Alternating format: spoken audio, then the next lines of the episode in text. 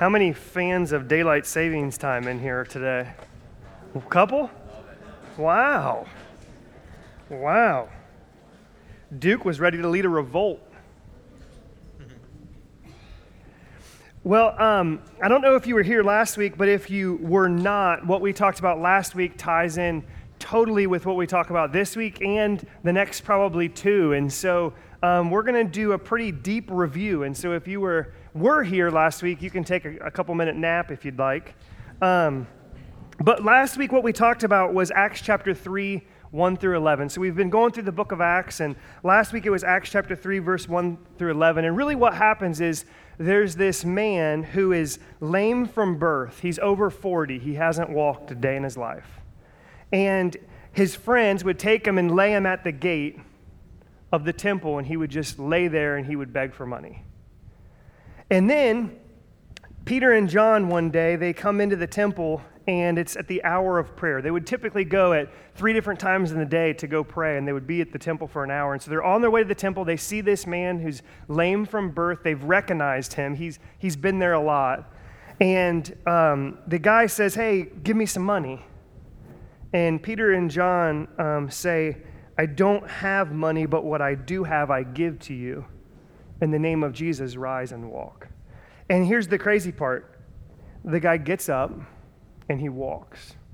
And it says that he leaps and he gets to he goes into the temple. See in that time if if you had some sort of defect you couldn't go into the temple. And so now this guy who was just late at the temple late at the gate can now enter into the temple. He goes in the temple. He's leaping. He's jumping. He's kind of running. He's clinging on to peter and john. He's praising god and the crowd notices the crowd is like it's noticeable and the crowd, they are amazed, they're astonished, they're filled with wonder, and they're just staring at this. Like, this is a miraculous thing that has happened. You have day in and day out gone in and seen this man just laying there. He can't walk, 40 plus years old, and now he's up, walking, running, leaping, praising God. And so they're like, whoa, something here has happened. They're, they're staring, they're trying to figure out what it is, and it opens up this awesome opportunity all the people are kind of staring, trying to figure out what's going on. And so Peter preaches. It's this awesome opportunity for, for Peter to preach. And really, what he says is this is why do you wonder at this and stare as if I did this? He says, Jesus is who did this. And then he, he, he says, you know, the one that you killed. He just uh, kind of chastises them that you are guilty of killing this Jesus who raised this man. And then he said, But, but it's all right because God raised him from the dead. But what he says to him, kind of in a nutshell, is listen, guys, you are guilty of killing the, the Messiah. And then he says, he talks about faith and how it was faith in the, the name of Jesus that made this man well. So he, he calls them guilty, he challenges them with faith, and then he multiple times says to repent and turn from their wickedness, that their sins may be blotted out. He tells them to turn and repent, that times of refreshing may come. Um, another thing that he says in this is he, he talks about how Pilate was getting ready to let Jesus go. If you remember back, Jesus is, is uh, in trial, and Pilate's like, he's innocent. There's nothing we can do about it. We're going to let him go. And then the people go crazy, so then he sends him to Herod. And they, Herod brings him back and says, he's, he's, I don't think he's anything to deserve death. So Pilate again says, No, he's innocent, but the people just keep chanting, Crucify him, crucify him, crucify him. So then Pilate thinks, I got this good way to get out of it. And he says, Oh, I always re- re- will release someone at Passover so I can release Jesus to you. And they say, No, release um, Barabbas, who was a known murderer. And as I was studying, I came across this line that I just absolutely loved. And it's, it's as if Peter is saying to them, You preserved a murderer, a destroyer of life, and you destroyed the Savior, the author of life. And so, in this, Peter's saying, You're guilty, put your faith in Jesus, repent. And then um, this is what happens Acts chapter 4, verse 1 through 12. If you have your Bibles, feel free to, to turn there.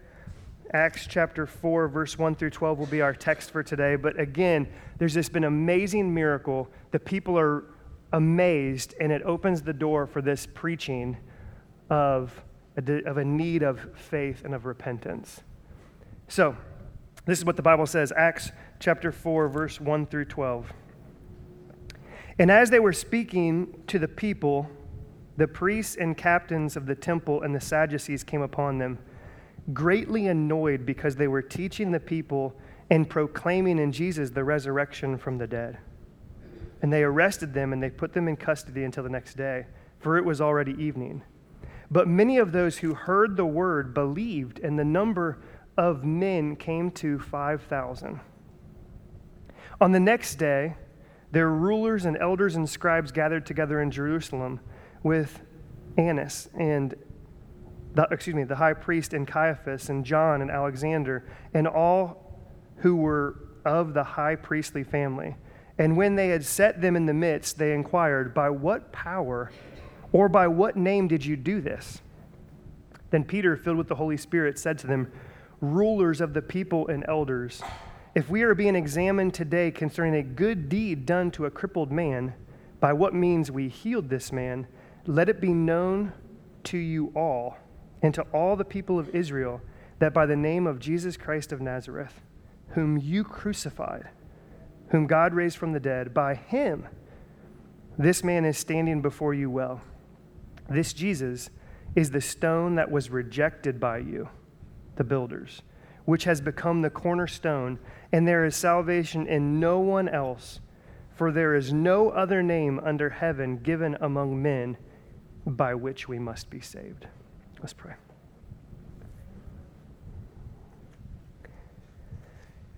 God, I come before you um, knowing that there's all of us have had very different weeks, I'm sure. There's some of us who have had great weeks, who have had very hard weeks, stressful weeks um, weeks where they had experienced a lot of pain. God, I pray that no matter where we are coming from mentally, that you would open our hearts to receive your word. God, I pray that it would not be a demonstration of persuasive words of wisdom, but that it would be a demonstration of your power. God, I pray that um, your spirit would land here in a powerful way. In Jesus' name, amen.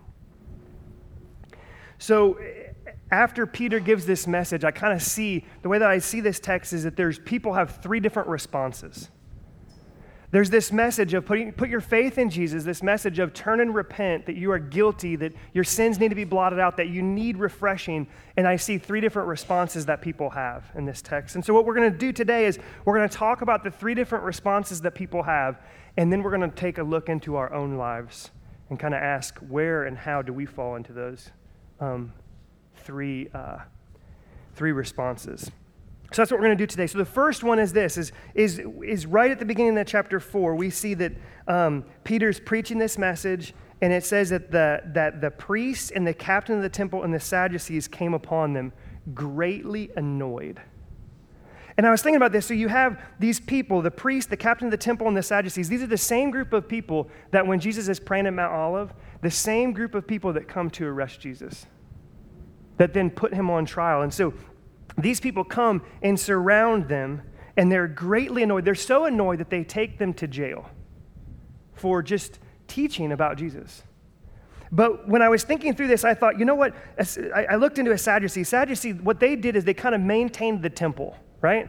They were kind of um, the uh, religious upper class. They had some political power, and um, they didn't believe in the resurrection. They didn't believe that there was anything after death. Like when you died, you're just dead. That's what the Sadducees believed. And so they had this group of people, and then there's these people who are just teaching about this poor, dead carpenter. And they, I think what really, what you see in this is they were so annoyed because they really thought it was just causing disruption. This teaching is just, it's, being, it's causing the disruption. It's, it's challenging the status quo. You know, like, why would anyone want to listen to a, to a dead, poor carpenter when we are the, the religious elite? But it was kind of challenging the status quo of what people thought. It threatened their job, their life, and their everything. If, as you see, we'll talk about it in a minute, there's huge groups of people beginning to follow Jesus. And with that, if all these people begin and turn to follow Jesus, then what's going to happen to them, to the temple? What's going to happen? And so it's challenging their status quo, it's threatening their, their job, their life, their future. And the biggest thing is they felt like what Jesus taught was blasphemy. It was wrong, it wasn't true. Because again, they did not believe in the resurrection of the dead in the first place. And so then when they're talking about that Jesus came and he died and he rose again, they're like, it's impossible. But they were annoyed by the teaching and they wanted to silence it. And so what they do is they send him to jail. If you really don't want to hear something, if you throw people into jail, you don't have to listen to it. You know, like when my kids are doing things that I really don't like, I can send them to their room and I don't hear it. Well, it's not entirely true. Usually, when they're banging on the door and stuff, you still hear it. That's why we have the lock on the outside. I'm just totally just, I'm just, I'm just kidding. I'm just kidding. So, so the first thing that you see is there's a group of people that are annoyed by the teaching. They're annoyed by this teaching. Then there's a second group of people that you see, and um, they aren't annoyed by the teaching, they believe in the teaching. What it says is this is that as Peter and John are being taken to jail. And, and I want to say something too it's willingly. Think about the last time when, when all those guys surrounded um, Jesus, what did Peter do? Remember? Pulled out the sword, cut off the centurion's ear. I don't know, but if I'm one of these guys going to get Peter at this point in time, I'm probably like, you know, just not real sure. But, but last time, Peter's cutting off ears and Jesus is healing ears, and this time they go willingly to jail.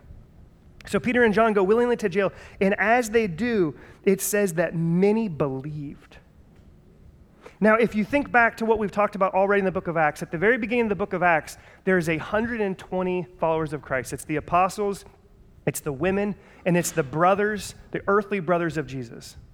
There's 120. And then remember the day of Pentecost when the Spirit comes down, it says that 3,000 souls were added to the number that day. And then as it continues on, it says, and day by day the Lord added to the number daily those who are being saved. So at the, like up until right now of what we're reading, there is about 3,120 followers plus more every single day. So let's just say there's 3,500 believers, just to throw out a number. But then this says that there were many who believed, and the number came to 5,000 men. And as I was reading through this, some people will be like, no, it means literally at that moment 5,000 men were added. So you already had 3,120 plus the others, so 3,500. and Now we have 5,000 more. Some people say no, out of that it kind of fits into, and, and here's the deal it doesn't really matter. What does matter is there is a huge group of people that believe. And I was really thinking about what does it mean to believe? And so I looked it up in the, defini- in the def- definition in the dictionary, and to believe is to accept it as true, to be sure of something. Hebrews um, talks about that faith is being convinced of. And so there's this group of 5,000 men that they believe this message that was preached. They are convinced of, they're sure of, they're accepting it as true. And so, so what does that mean? This group of people, they accepted it as true that this man could not walk, and simply because of the name of Jesus, he can get up and he can walk. They believed, they accepted it as true that Jesus died and rose again. They believe that. They, they accept that as true. They're convinced of it. You know what else, though? They, that means that they also believe that he's in heaven now and one day he's coming back. They're convinced of that. This group of people that believe, they also believe the message that was spoken, which is that through Christ your sins could be blotted out. I think that that also means that they have to realize that they are guilty. They believe and they accept the fact that I am guilty and I need my sins to be blotted out. I need times of refreshing. And I believe that it can happen through Christ and Christ alone. And so these, this group of people, they believe. They believe that forgiveness is offered through Christ for the ignorance that they lived in they're sure of, they can, they're convinced of. They believe it so much that they repent. They turn from their wickedness. But there's another group of people, the first group of people, they are annoyed by the teaching. There's a second group of people that they believe in the teaching. And there's a third one. Here's what happens the next day. So, Peter and John, they're in jail, and the next day they're brought out, and they're brought basically to kind of a council. So, they, they come out and they're surrounded by all of these people. It's the, the elders and the scribes, the high priest and his family. And they a- ask Jesus a question. But I think it's one of those questions you don't want the answer to. Like when I tell my kids, Do I look like an idiot or something? I, I don't mean for them to say yes, um, which is what Shane usually does if I say that. Um, same type of thing. When I was a kid, my best friend who lived across the street, Chad Walter, and I, we found spray paint in my parents' garage. And so we did what any normal kid would do, and we decided to spray paint the neighbor's house. and um, putting our initials probably was a bad idea because it made it pretty obvious who did it. But when my dad asked the question, Why did you spray paint the neighbor's house? he didn't want to hear my answer. It sounded cool.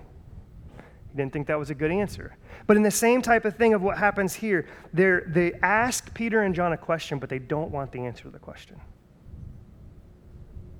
They say to him, How is this man walking? And Peter says basically what he said before. He says, You want to know how this man is walking now? That he was lame and now he's walking and he's leaping and he's praising God all through the temple. That he wasn't allowed to go in the temple and now he is. You want to know how this guy is walking?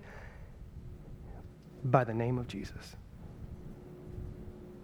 By the name of Jesus, this guy's life was radically and drastically changed. And he says, Oh, yeah, you know, the, the Jesus that you crucified. He says to them, You guys are guilty. You need to turn and repent so that your sins can be blotted out. He says, um, this, By the name of Jesus, this man ri- has, has risen, and the Jesus is who you crucified and whom God raised. And then Peter, as he's speaking, he says, The same Jesus that you have rejected. The third group of people is people who rejected the teaching of Jesus. So we have people who were annoyed by it, people who were who um, believed, and now people who are rejecting that this message. And so, really, what does that mean? It means that they don't, they don't believe, they're not convinced of, they're not sure of, they don't accept it as true. So, when you think through what, what is this, what are they rejecting? They reject the idea that this man could have been changed by a dead carpenter. There's no way that's true. That's what they've decided. There's no way it's true that this guy is lame from birth and cannot walk, and now he's up, walking, leaping. There has to be another answer. It can't, it can't be. I don't believe it. They don't believe that Jesus died and then rose again. How could a man die and rise again? That's what they're thinking. They, they don't believe that he's in heaven. They don't even, the Sadducees don't even believe that in, in such a thing. And so he's in heaven and he's coming back again. They don't believe that. But I also think that they don't believe that they are guilty.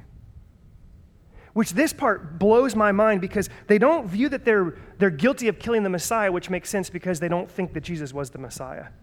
But this group of people were the ones who were chanting, Crucify him, crucify him, crucify him, that led to Jesus being murdered on a cross. And yet they don't find themselves guilty of anything. But if you know the Ten Commandments, what's the first, not the first one, but you, thou shalt not kill. They don't view, they're not convinced of, they don't believe the fact that they are guilty. You have this group of people who they've rejected it. They reject the idea that their sins need to be blotted out. They reject the idea that Jesus could do anything about it anyway. They reject the idea that they need a time of refreshing in their life. And I was, I was, I was thinking through this, uh, and as I was really kind of praying, I thought, I, I, I wrote down this sentence and I liked it. It's to reject Jesus is to put your trust in somewhere, somewhere else. To reject Jesus is to put your trust in someone else. To reject Jesus is to put your trust in something else. In this group of people, although they're rejecting Jesus, I think what's happening is they're putting the trust in themselves. They're putting trust in their good deeds to get them to heaven. They're putting trust in their status as, as religious people to put them into heaven. They're, they're, they're trusting in their position to get them there.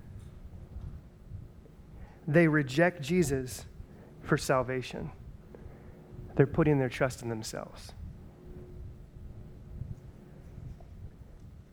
So you see, there's this group of people that are annoyed, a group of people who believe, and there's a group of people who reject this message. But then Peter takes it even a little bit further.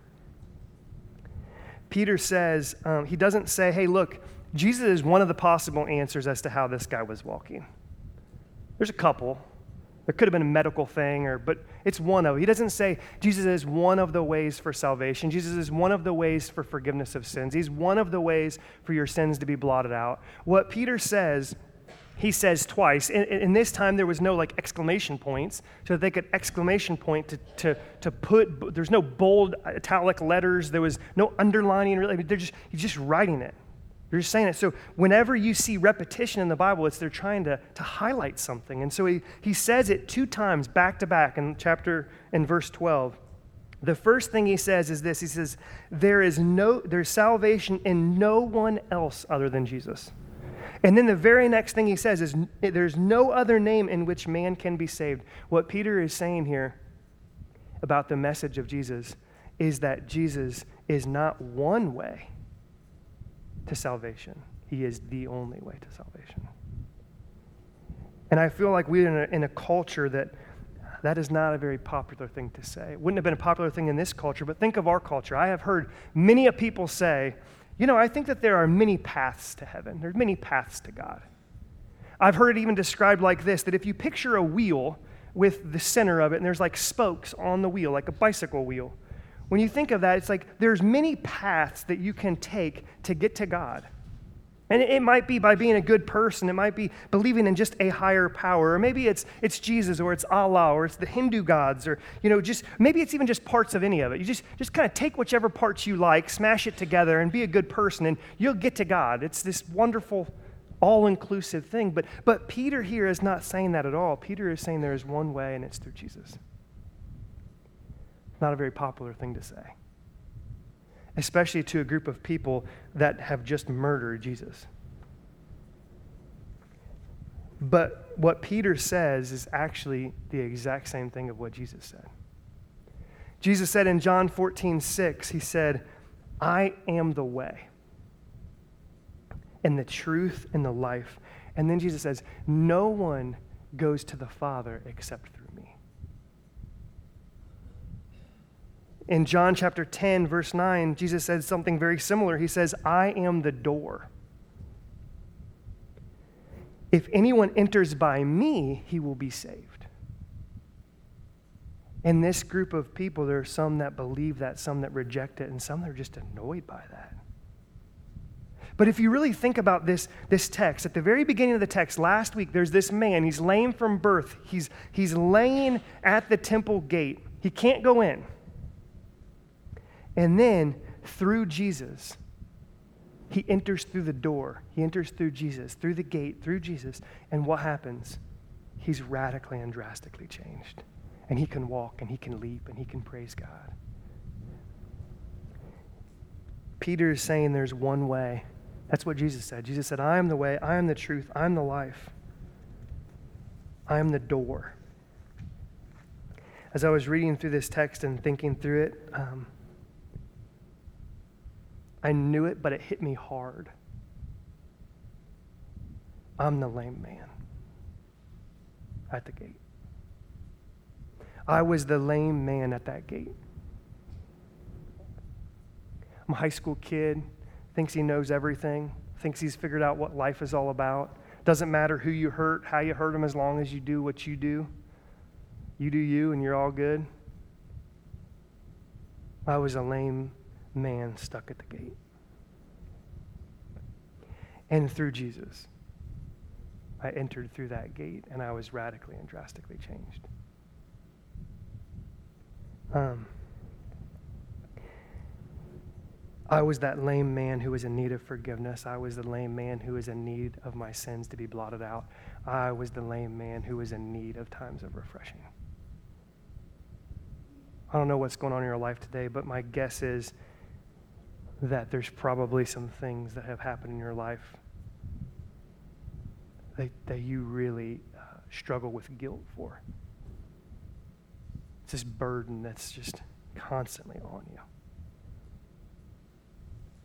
Through Jesus, that sin can be blotted out. You can be made new if you enter through the gate. As I was reading through this and thinking through this, I thought, you know, this message that Jesus gives put your faith in Him, repent, so that times of refreshing may come, so that your sins may be blotted out. It was a message that He was giving to these people, but I think it's a message He's giving even to us in this room. So I ask you the question, the same question I asked myself. I'm going to turn it from here to be very um, devotional. Like, this is really what I had to think through and process through and pray through through this week. And my hope is that you will kind of join me in it. Here are the, some things I asked myself Where am I in this?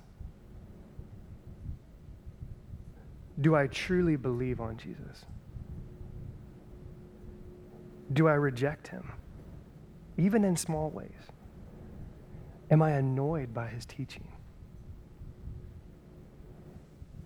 And as I was thinking through this and processing, I was like, do I really recognize how guilty I was?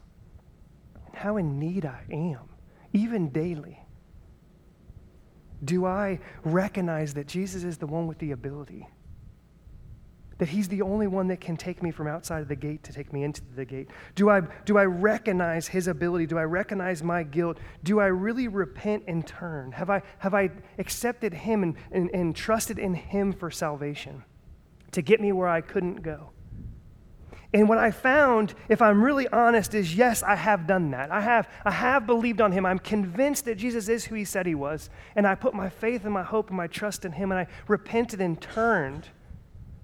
And I trusted him for salvation, but if I'm really honest, do I believe on him day to day? I think there's this piece of me that I, I, I, realized I needed him for salvation, but once I, once I had salvation, I'm kind of like, I'm good. I can do this day to day thing. And I'll, I'll go through life kind of stumbling to and fro, seeking to do that, and then until something happens that there's this huge reminder that you can't do it. You need Jesus day to day. This life is not easy. I read a quote this week. Part of why we suffer so much is because we don't expect to suffer. This life is hard. And I can trust on Jesus for salvation. I believe, I'm convinced, but then I can almost become convinced that I don't need him day to day. And as I was thinking through this and praying through this, this is what I came up with. My hope is that you come up with it too. I believe on Him. I'm convinced of Him and how much I need Him so much that daily I need to be with Him. And I don't need to get up. You know, it, for me, I, I, have been for the past year, a little bit more than a year, been getting up every morning and going spending time in the Word. And lately, um, I'm not supposed to be drinking coffee, too long of a story. My doctor says I don't need uh, caffeine right now. So I have just not had coffee. So I'm getting up drinking a warm glass of water, which tastes horrible, by the way. Um, I'm sitting there drinking a warm glass of water, well, a cup in my coffee mug, so I can pretend like it's coffee. I'm sitting there drinking that, trying to read my Bible. You know what I realized, like, even this this past week? I don't want to get up in the morning and spend time in the Word near as much now that I can't drink coffee. Did I really want to sit at Jesus' feet, the one who miraculously, radically, and drastically changed my life? Or do I want to sit and have a cup of coffee? And God just penetrated my heart that I have believed on Him for salvation, but oftentimes, day to day, I got it, God. My hope is, is that we as a people, that we believe on Him in such a way that we trust Him, not just for salvation, but day in and day out. How else can I be a light at work? How else can I not, um, you know, flick somebody off when somebody cuts me off? Forget who it was. at House Church? I think it was at House Church. Somebody was saying that they, um, they were driving and someone cut them off or something and they just gave them a thumbs down. Like, that's, isn't that kind of, that's so much cooler, I think. Just, you get cut off, just, nope, don't like it. But when we go through this daily life, it is hard. And I think what we can do is we can trust Him for salvation, but then we say, We got it. Do you, do I, do we believe on Him? Are we convinced that we need Him in our daily life? That no matter how, the amount of good deeds or how high of a position spiritually we get, it's not good enough, it's not a strong enough base to stand on before Him? I think that there's probably an aspect of people in here that maybe there's just you reject that truth that Jesus is the only way. That Jesus is how um, salvation comes. Jesus is the way to, to the Father, and we kind of reject it. I think what we do is we can almost say, you know what, I, this is just a story. This book was written thousands of years ago. We, don't, we can't even prove if it's true, and you get going in that sciency mind of yours, and, and you, that's my help is I don't understand science at all, so it makes it a little easier. Faith is a little easier for me.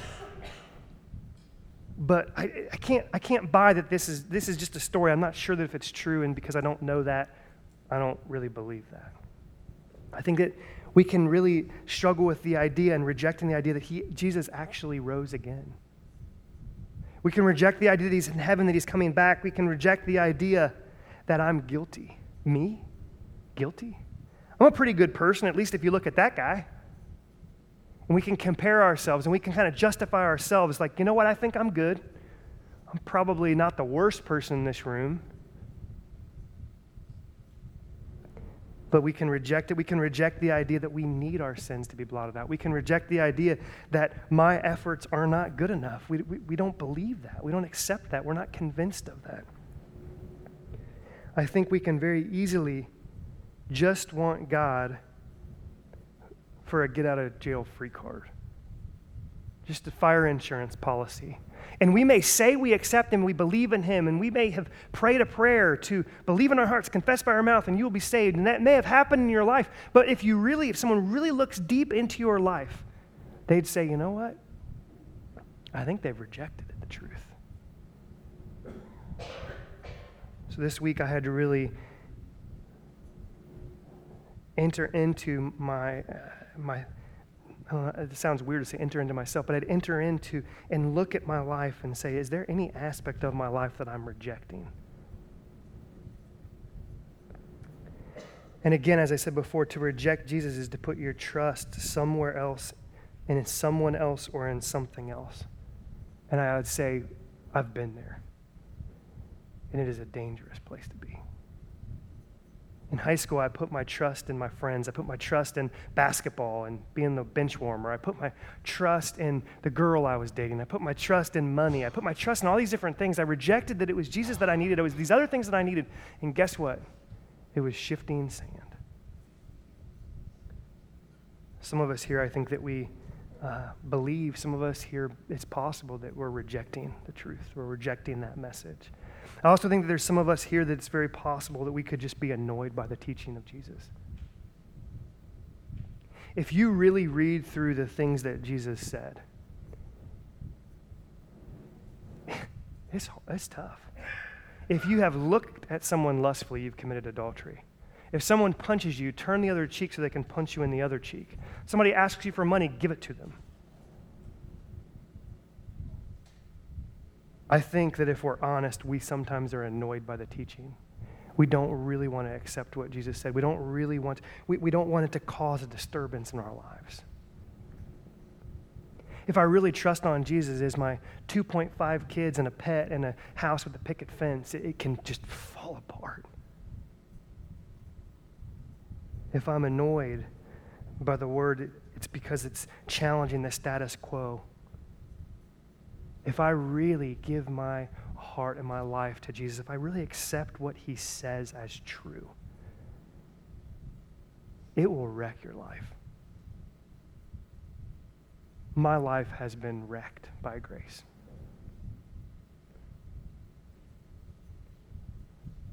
But I think oftentimes we can be annoyed by the teaching because we don't want to be wrecked by grace. It is so great if we feel like For all God did, I owe him one hour on a Sunday. Man, I can go to church, I can check that box off and go home feeling great. But if I really accept and I'm not just kind of annoyed by the teaching of Jesus, you know what happens? That's not what he's asking for. He's asking for my entire life. I was okay with Jesus offering me salvation and taking me to heaven. I'm not as okay with Him asking me to lay my life down for Him. If I'm honest, as I wrestled through this this week, I realized there are things in my heart where I'm annoyed by the teaching of Jesus. I want to take and pick and choose parts. He's a God of love. Yep, love that. Read something else. No, no, no, no, no, no. Let me try to reinterpret what that says. But what happens for me, and I think it's for all of us, I think we all share this common thing. I think it's part of being humans, is that we do not want God to be God, we want to be God. So we kind of define it, we figure it out, and I, I like take this, I'm going to take this, I'm going to put it all together, and I got Jesus as I see him, and I'm going to follow. But I think it's because we're annoyed in part of the teaching. And when we do that, it's us desiring to be like God. And if you remember when we went through the story of the Bible, all the way back in Genesis chapter 3, when the fall, what happens? They want to be like God. The enemy says, Oh, God is saying not to eat of the tree of the knowledge of good and evil because you will be like God if you eat of it. And what do they do? They're like, Oh, it seems good. So they take it and they eat of it. When we are annoyed by the teaching, in my life, when I'm annoyed by the teaching, what I find that I do is, is I seek to have God conform to my heart rather than me conforming to his heart. I think it's very possible that more than just me is in this room. And if, I'm, if we're honest, we would say there are many times where I'm annoyed by the teaching of Jesus. And the harsh truth that I came across this week, I think being annoyed by the teaching is in itself a form of rejecting the truth. It is in my life. Here's, a, here's as I was thinking through um, two ways that I think that you can identify if you think that maybe you are a little bit annoyed by the word, or excuse me, annoyed by the teaching of Jesus, is you you kind of try to avoid the word. Maybe those people in your life that you know love Jesus, you kind of want to avoid them. If you find yourself wanting to avoid the word and you find yourself wanting to avoid those that love Jesus, there's a strong possibility that there is some um, annoyance with the message of Christ in your heart.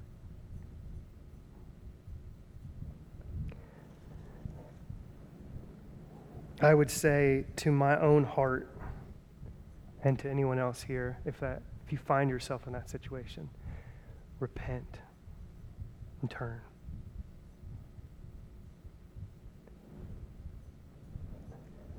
I want to wrap it all up here. From chapter 3 through the beginning of chapter 4, what we've talked about today, here's what happens. There is a man that is radically and drastically changed, and people notice. And it opens up the door for this awesome opportunity for Peter to preach. And he preaches saying that Jesus is the way for forgiveness, Jesus is the way for salvation, Jesus is the way for your sins to be blotted out, for a time of refreshing to come. It's through Jesus and Jesus alone. That message was for them, that message is for us. And some of us will believe it, some will reject it, and some of us will be annoyed by it. What about you? I want to end with two verses. Mark chapter 5, verse 36. Here's the background. A man comes to Jesus and says, Jesus, will you heal my daughter? And before Jesus can get to the daughter, someone comes to the man and says, Leave the teacher alone, your daughter has died. And Jesus looks at this dad who's just lost his daughter.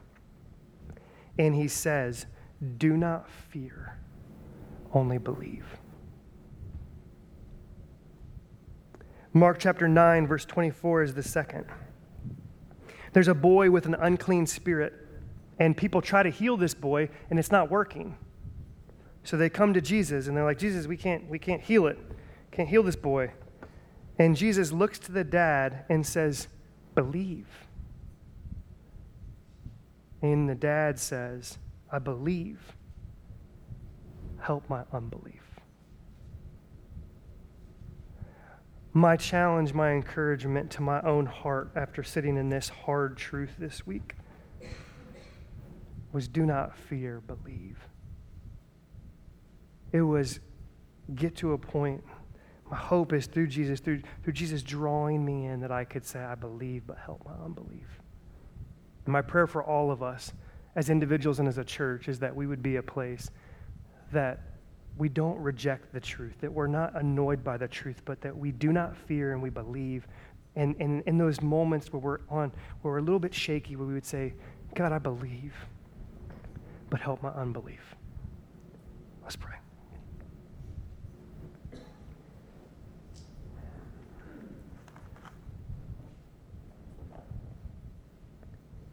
God, I, I said it last week and I'll say it again. I truly believe